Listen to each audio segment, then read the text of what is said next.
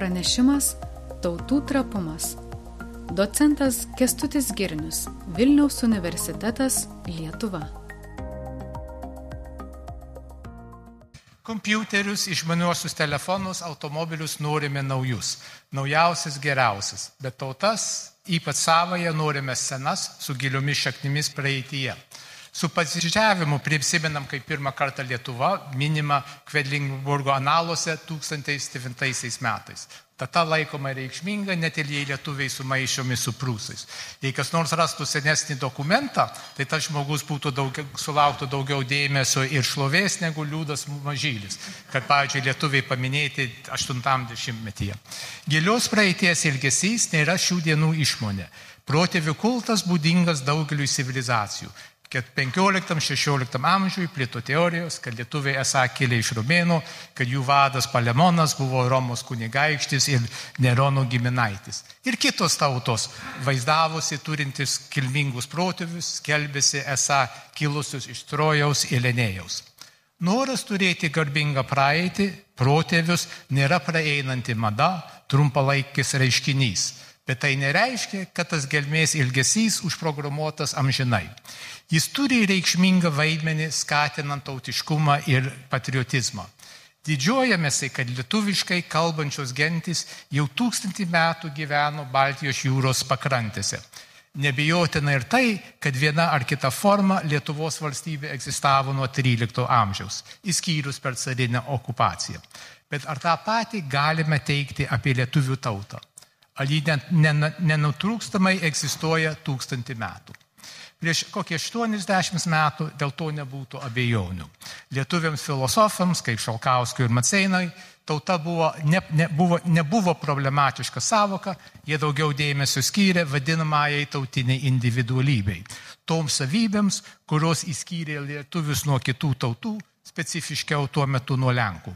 Buvo ieškoma konkrečių objektyvių bruožų arba bruožų derinių, kuris buvo būdingas tik lietuviams tautinė individualybė lėmė šie konkretūs brožai, kalbi lietuviškai, laikaisi lietuviškų tradicijų, esi lietuvis. Sąmonė tik suvokia tautinę individualybę, kuri lyg savarankiškai egzistuoja. Tiesa, tautinis samoningumas gali stiprėsti ir blėsti. Tauta net gali užmygti, iki kol šiaunus princas prieina, ją pabučiuoja ir pabudina. Mes kalbam apie tautinį atgimimą, kitur apie national awakening, tautinį atbūdimą. Apskritai vyravo įsitikinimas, kad tautos beveik amžinos, išliekančios ir beveik nekintančios. Vokiečiai, rusai, lenkai, lietuviai be ne gamtos rūšis, kaip liūtai, tigrai ir šunys. Priklausimas tautai duotybė. Tauta egzistuoja nepriklausomai nuo jos narių samoningumo. Deja, taip nėra. Ne objektyvios savybės, bet apsisprendimas nors dažnai nesamoningas ir aplinkybių diktuojamas, turi lemiamą vaidmenį nulemiant tautiškumą. Puikiai žinomi atvejai, kai tautybė renkamasi. Antai Ivanauskų šeima, kurių gimtinė buvo Lydos, apskrit, Lydos apskrityje. Gamtininkas Tadas Ivanauskas kartu su žmona pasirinko būti lietuviais ir 18 metais grįžo į Lietuvą. Vienas brolis, Vaclav Ivanauskij buvo Baltarusijos politikas, Minsko burmistras kar nacijų okupacijos metu, nužudytas sovietų partizanų. Trečiasis brolis Jėzis Ivanovskis buvo Lenkijos visuomenės veikėjas ir vidurinės, Lietu, vidurinės Lietuvos užsienio reikalų ministerijos. Vidurinė Lietuva buvo Vilniaus kraštas. Esame ir kitų šeimų, kur broliai ir seserys rinko skirtingas tapatybės. Vienas Adolfo Damušių Damusevičius brolis nepritapo, nepritapo prie Lietuvos, po karo apsigyveno Varšuvai, laikė save Lenku. Tai, bet tai užmirštama, kai dažnai atsisa, ir, daž, ir kaip dažnai atsisakoma daryti tinkamų išvadų iš to, kad lietuvių nutautėjimas, tiksliau tariant, jūsų slavėjimas, susitapatinimas su, kita kalbančia, su kitaip kalbančia etinė grupė buvo masinis reiškinys ypač rytuose. XIX amžiaus viduryje, 7-80 metyje Vilniaus, Vilniaus Kuburnijoje 54 procentai gyventojų buvo gudai. Lietuviai buvo 35. Per 97 metų surašymų lietuvių buvo per pus mažiau, o nes tas nutautėjimas tęsiasi iki pirmojo pasaulinio karo, 1909 metais buvo tik tai 13 procentų lietuvių. Nuo 35 iki 13 procentų per mažiau, maždaug 50 metų. Lietuviai, lyko, lietuviai nyko ne tik rytuose, vidurio, Lietuvos, vidurio Lietuvoje matyti panašių procesų užuomasgų. Kairėjame Dubysus krante, Kedainių ir Lienavos apylinkėse vis daugiau valstiečių kalbėjo lenkiškai, vystėsi mišrus lietuvių ir lenkų plotas. Kaip paaiškėtinti šitą slavėjimo bangą? Įvairiausias priežasčių. Vieni tapo rusais karjeros apskaičiavimais, gerokai daugiau sulenkėjo, nes lenkų tauta buvo laikoma pranešesnė, įsilyjimas į ją žingsnių į aukštesnę, pažangesnę kultūrą. Skirtingai nuo lietuvių, taip pat gudų ir, ir ukrainiečių, lenkai turėjo savo rašytinę aukštąją kultūrą. Ką, pavyzdžiui, galim paklausti, iki 20 amžiaus pradžios galėjai skaityti lietuviškai. Prie lenkinimo prisidėjo ir kunigai, kurie buvo įsitikinę, kad lenkiškumas stiprina katalikybę. Sunkiau paaiškinti, kodėl lietuviai sugudėjo. Baltarusiai kultūriškai buvo net labiau atsilikę negu lietuviai, tapimas baltarusių neskleidė geresnio gyvenimo perspektyvų. Svarbu ir tai, kad nebūtų tvirtų priežasčių ir paskatų išlikti lietuviu arba bent lietuviškai kalbančių. Ką valstietis laimėdavo, likdamas lietuviu, kai carai ir vietos bajorai, LDK palikonis, sugebėjo Baradauskų žodžiais Lietuvą paversti tamsiai ir juodą, taigi ir jos gyventojus lietuvius. Nebuvo tautinio atsparumo, nes tarp valstiečių nebūtų nei tautinio, nei istorinio samoningumo, arba bent nedaug. Per pastaruosius 40 metų du sociologai metė iššūkius teorijoms apie tautų ilgalaikiškumą ir visuotinumą. Pasak jų, tautos yra modernybės vaisius susikūrusius XIX amžiaus pradžioje. Ernest Kelna pastebėjo, kad iki XIX amžiaus tautiškumas neturėjo reikšmingesnio vaidmens didžioje politikoje. Valdovams nerūpėjo savo valdinių tautybė, valdiniams valdovų kilmė. Nugalėjus Napoleoną Vienos kongrese, Rusija perėmė Suomiją iš Švedijos, Danija buvo priversta Stokholmui perleisti Norvegiją kaip kompensaciją, Viena atsisakė Austrijos Niderlandų, taigi dabartinės Belgijos, bet jai buvo priskirta Šiaurės Italijos Lombardija ir Venecijos regionas. Niekas neklausė, ar gyventojai tam pritarė, ar jiems rūpėjo. Valstybė buvo valdovo, netautos ar etninės grupės. Tautinis principas įsitvirtino didžiojo, didžioje politikoje po pirmojo pasaulinio karo pabaigos. Tautiškai mišriuose regionuose buvo rengiami plesbicitai. 20 metais jų buvo rytprūsių Alensteino ir Marienverderio srityse, kur gyventojų dauguma buvo lenkia kalbai. Šiek tiek stebino, bet daugiau negu 95 procentai jų nutarė pasilikti Vokietijoje, neprisijungti Lenkijoje. Kalba politinis sprendimas, nekalba ir papročiai turėjo lemiamą vaidmenį. Gelneris sieja tautą ir tautiškumo atsiradimą bei įsivystymą su, su industrializacija, poreikiu turėti raštingą, techniškai įgudusią darbo jėgą, bei ją išūkdančią visuotinę ir vieningą švietimo sistemą, grindžiamą elito aukštąją kultūrą.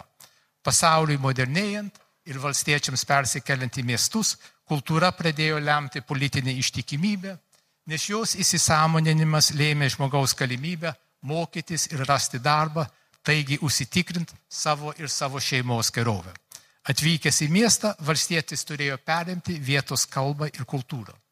Tie, kurie nenorėjo ir negebėjo ir nenorėjo persiauklėti ir integruotis, kaip nenorėjo į Prahą, Pilziną ir kitus Bohemijos miestus plūstantis čekai valstiečiai, ėmė reikalauti lygybės savo kalbai, po kiek laiko autonomijos ir valstybės.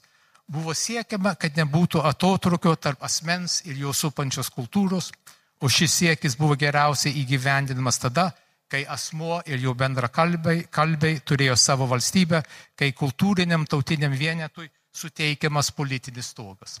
Antrasis didysis nacionalizmo teorikas Benedict Anderson teigia, kad tauta yra įsivaizduojama politinė bendruomenė. Įsivaizduojama, nes jos nariai negali vieni visų kitų pažinti, bet kiekvienų jų sąmonėje egzistuoja bendrumo įvaizdis. Šitos, šitoks įsivaizdavimas sėtina su augančiu raštingumu, bendrinės kalbos įsivystimu bei įsitvirtinimu, su masiškai spausdinamomis knygomis ir ypač laikraščiais, kurie leido skaitytojams save susijęti su panašiais kalbančiais ir skaitančiais, identifikuotis su bendrakalbiais apibrieštoje teritorijoje. Nurodydamas skirtumą tarp bajorijos ir buržuazijos, Andersonas pažymė, kad gali pergulėti su bet kuo, bet gali skaityti tik kai kurių žmonių žodžius, su jais kuriama tauta. Abi teorijos sieja tautinį sąmonį saugumą su raštingumu. Visos tautos niekada nematysi, jos praeities nežinosi be knygų, jos apimties be žemėlapių, nerodysi solidarumo nepažįstamųjų masiai, jei tavo vaizduotė nėra deramai formuojama ir veikiama. Beraštis valstietis, neskaitis knygų ir nematė žemėlapių, negalėjo įsivaizduoti Lietuvos, nežinojo, kur jo sienos, nebuvo susipažinę su jos istorija. Ką tas kaimietis būtų laikęs savo tautiečiu? Ar tik lietuviškai, gal ir žemaitiškai kalbantis etnosas, ar visi LDK gyventojai? Jis net nebūtų galėjęs šitaip suformuluoti klausimą. Nesistengsiu apginti visų Anderson teiginių, nors manau, kad didžioji dalis kritikos nepagrįsta. Andersonas neteigia, kad derami įsivaizdavimai yra pakankama sąlyga tautai kurti, bet kad jie būtini. Yra ir kitų būtinų savybių, tie tautinės individualybės bruožai, kurių Šalkauskis ir Maceina ieškojo ir skatino puoselėti. Sukurti tautą nėra lengva, negana tinkamo įsivaizdavimo.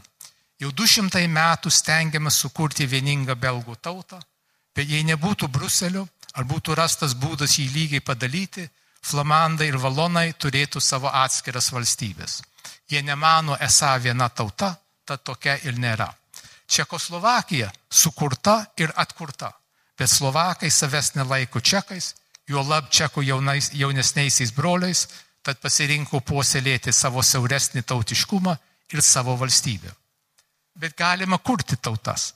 Po, pir, po pirmojo pasaulinio karo Austrai laikė save vokiečių tautos dalimi, siekė prisijungti prie Vokietijos, Versajo sutartis to neleido. Dabar Austrai yra atskira tauta, nors nepakito jų kalbos ir tradicijos, arba nedaug daugiau negu vokiečių. Bet pakitė savo vaizdavimas, sudarė sąlygas kurti ir atsirasti tai kitai tautai. Lietuvių tautinis atgimimas nebuvo iš, užtikrintas. Jis galėjo neįvykti. XIX amžiaus pradžioje lietuvių tautinė sąmonė nedaug ko skiriasi nuo baltarusų, kurie tik dabar tampa tauta.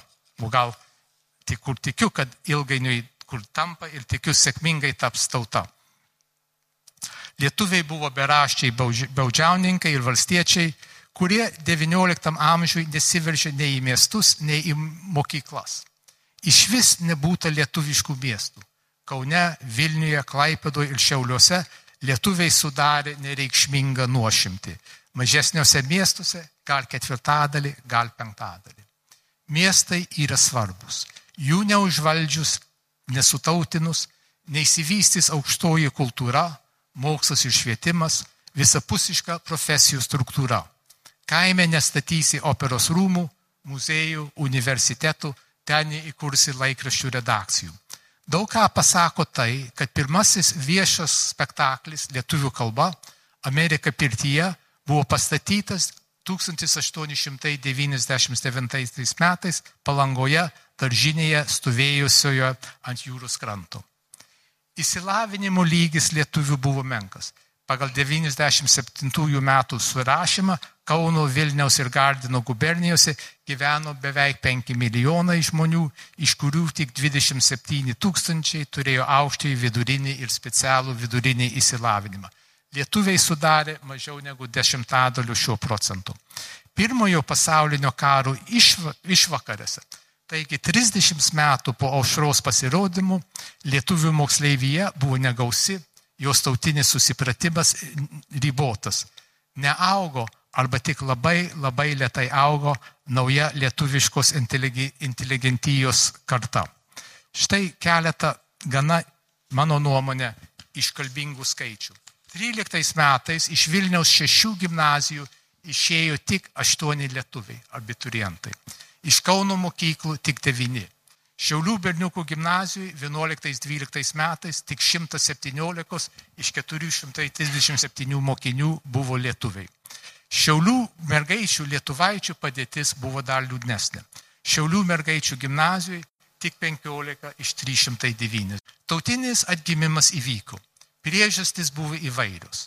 Nemažą vaidmenį turėjo garbingos praeities, Gedimino, Kestučių ir Vytautų laikų prisiminimas. Visi žinom pirmosius tautiškos giesmės žodžius - Lietuva tėvynė mūsų, tų didvyrių žemė. Savo eilėraščiuose Maironis irgi apdainavo ko, kovų su kryžiuočiais herojiką ir tokius nebilius garbingus praeities liudininkus kaip milžin, milžinkapius piliakalnius, trakų pylį. Pilis tu tiek amžių praleidai garsai ir tiek mums davėjai milžinų, tu vytautų didžių galybę matei, kad jojo, kad jojo tarp savo pulkų. Atgavus nepriklausomybę buvo puoselėjamas garbingos praeities prisiminimas.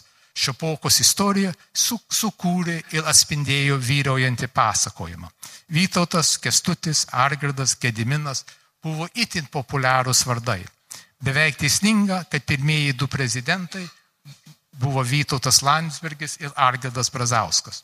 Šių metų pirmą pusmetį populiariausi vaikų vardai buvo Lukas Ilėja, o pernai Matas Ilemylija. Laiko dvasia buvo palanki. XIX amžiaus antroje pusėje prasidėjo nacionalizmo amžius.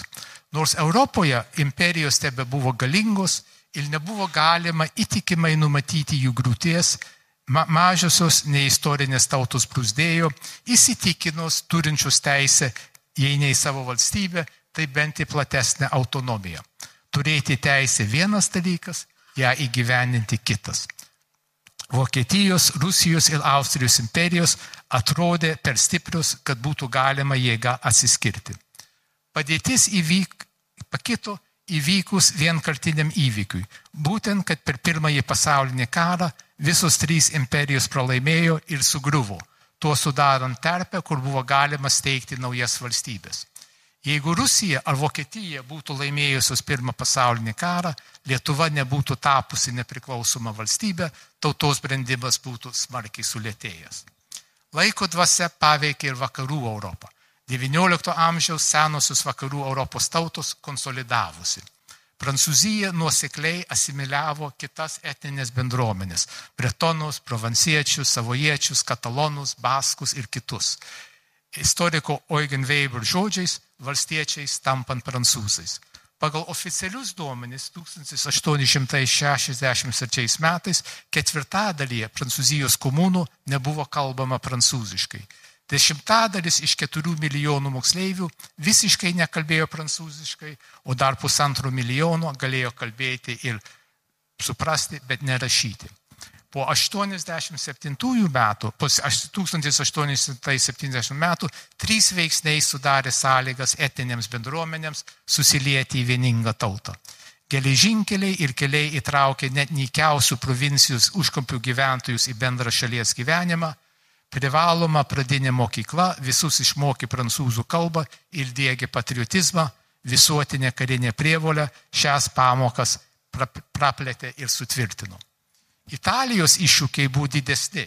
XIX amžiaus viduryje gal tik 2,5 procento gyventojų kalbėjo Toskanos tarme pagrįsta būsima bendrinė kalba. Daugelis italų negalėjo susikalbėti vieni su kitais dėl tarmių įvairovės.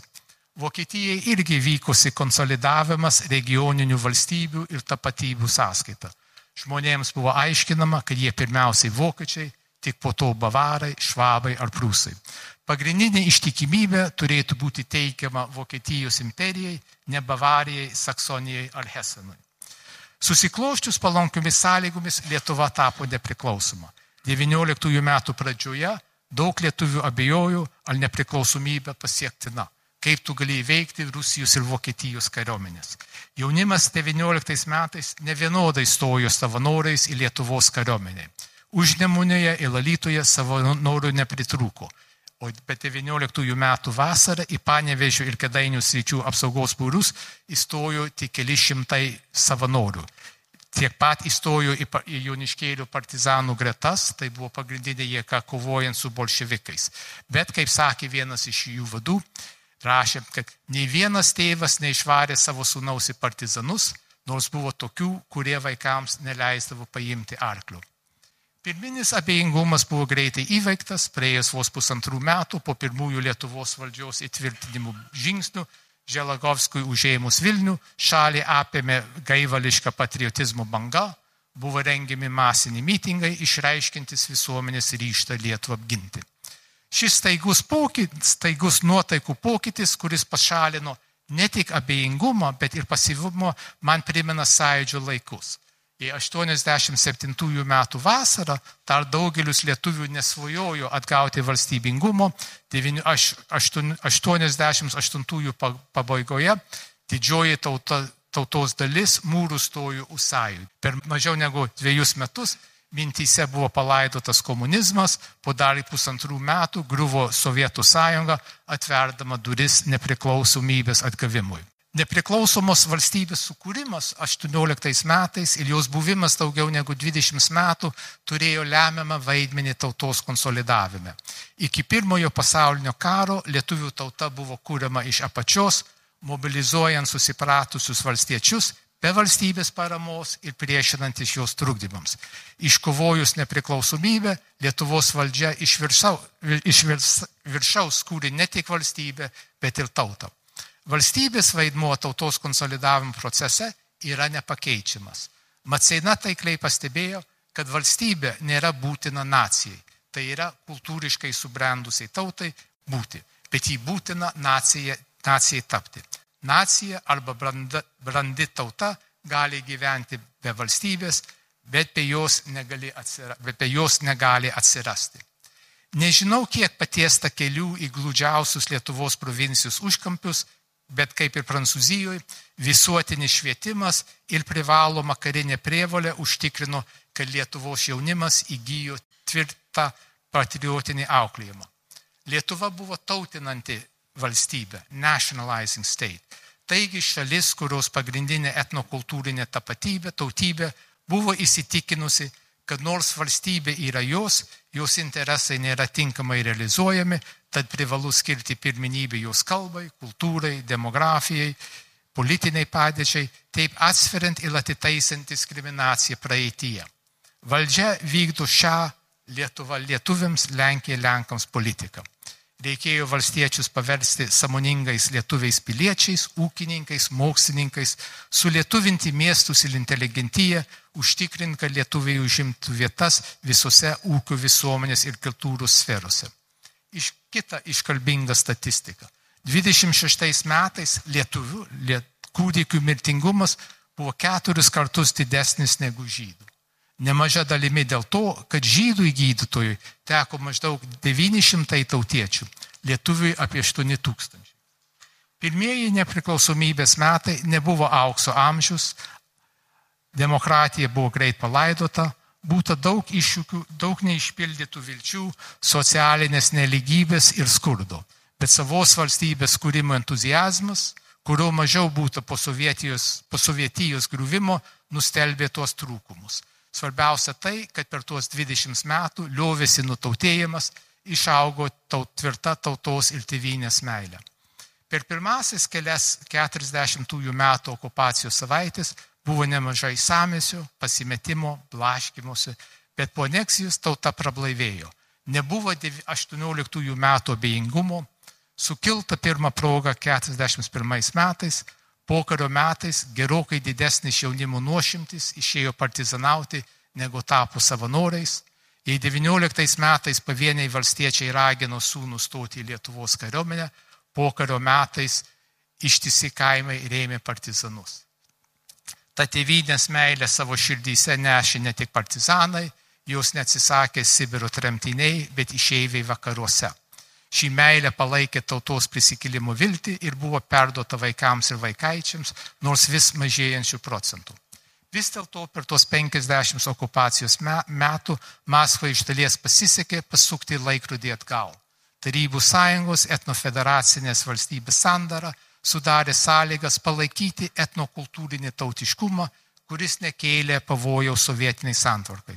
Sovietai, sovietai siekė paversti Lietuvą Nemono kraštu depolitizuotų, visą šalį apimančių liaudės būties muziejumi rumsiškų pavyzdžių, kas liečia politiką. Kaip ir 18 metais, taip ir kokiais 86 metais nepriklausomybė atrodė nerealus siekis, plačiai buvo susitaikyta su mintimi, kad Lietuva liks sovietijos dalimi. Kai racionaliame gyvenimo plane Lietuvos valstybingumo siekis neturi vaidmens, nyksta su valstybingumu susijęs lietuviškas patriotizmas. Nors ir iškreipta tautinė kultūra toliau vystėsi, o ne politinis tautiškumas buvo pakankamai gajus, kad atsiradus progai atgyjo politiniai siekiai ir nepriklausomybė buvo greitai atkurta. Jau pusantro amžiaus vyksta tautos ir valstybės dialektika. 18 metais galutinai nesubrendusi tauta sukūrė savo valstybę, kurį savo ruoštų subrandino tautą. 40 metais iš dalies sunaikinus valstybę, tik iš dalies netekome suverenumo, bet liko dalinė administracinė autonomija, taigi valstybės graučiai, patriotiškai nusiteikusi tautos dalis pakankamai palaikė valstybė, nepriklausomos valstybės idėją, kad atsiradus progoj valstybė vėl bus atkurta. Valstybė patvari, dabar patvari, bet nežinia, kiek jį gebės įveikti iššūkius tautiniam samoningumui. O jų šiuo metu yra daug. Laiko dvasia kita, Lietuva nėra ir negali ir neturėtų būti tautinanti valstybė.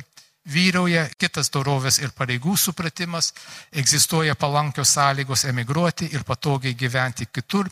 Yra kol kas neryškus pavojus, kad lietuvių kalba gali tapti nereikšmingų dialektų. Tauta klėstės tik tol, kol nariai ją mylės ir įsipareigos bet meilė nėra nei įrodoma, nei įsakoma. Pareigos tautai ir valstybei nėra pasaulio visuomenės architektūros dalis. Galime pateikti faktų ir argumentų, bet pats asmuo lemia, kurias vertybės jis pripažins. Sprendimas lieka laisvas ir individualus. Šeimos meilė kyla spontaniškai, bet jai įsikvėpus grėbiamasi priemonių jai atgaivinti.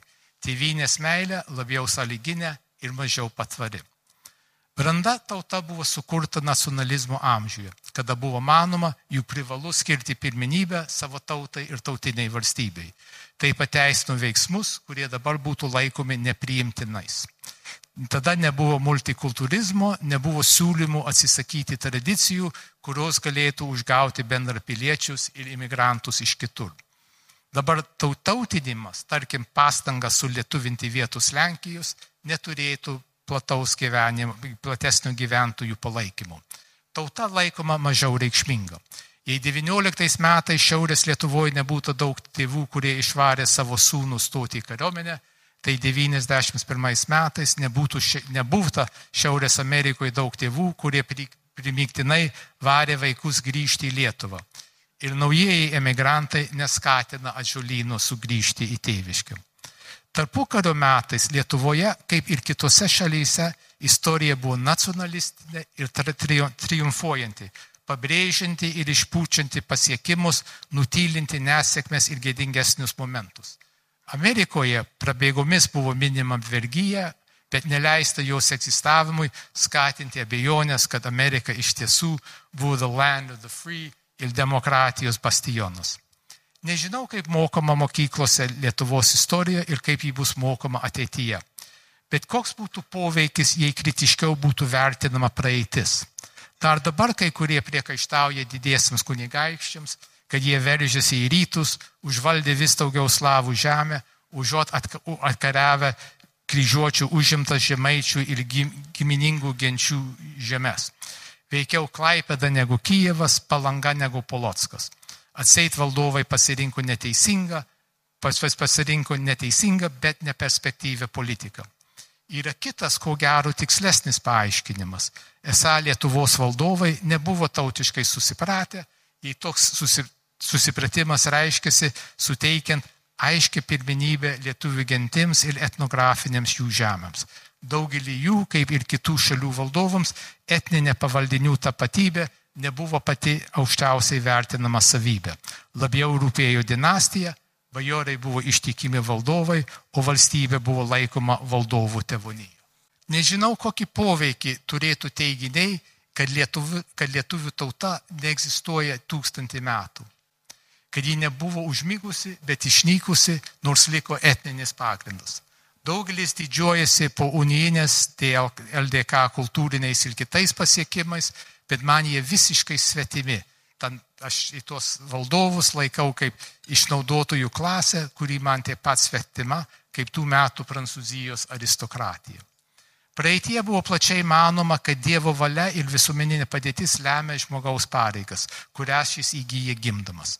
Mes save realizuojame tik tada, kai pripažįstam ir pritarėm toms pareigoms, kurios, kurias turime kaip bendruomenės, šeimos, luomo, valstybės nariai.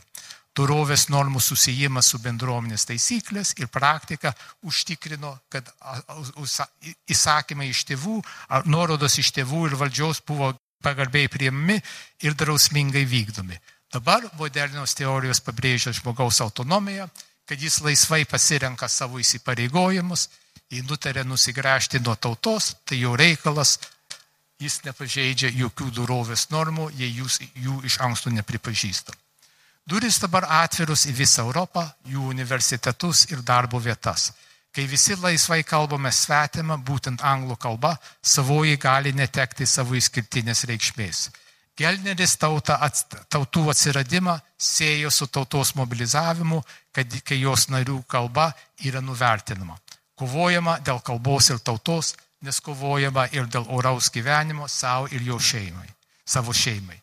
Jei yra dvi kalbos, vienos nuvertinimas neturės to paties poveikis, poveikio žmogaus gyvenimo perspektyvams, nesukels panašios reakcijos, nes jis toliau galės ramiai gyventi. Andersonui tautą kūrė bendrakalbiai, palaikydami vieni kitų įsivaizdavimus, bendrumo ir solidarumo jausmus labiausiai per spaudą. Internetas kūrė platesnę bendruomenę, o visuotinė anglų kalba gali paversti lietuvių kalbą savotiškų patuo įdomią, bet nesminę tarmę. Čia gal sutirštinu spalvas. Danai ir švedai kalba angliškai seniai, bet nenutautėja. Bet jų daugiau, jie neturi atsikratyti pusę amžiaus okupacijos sukurtų deformacijų ir jie atvirai didžiuojasi savo tautą. Lietuvių padėtis kita.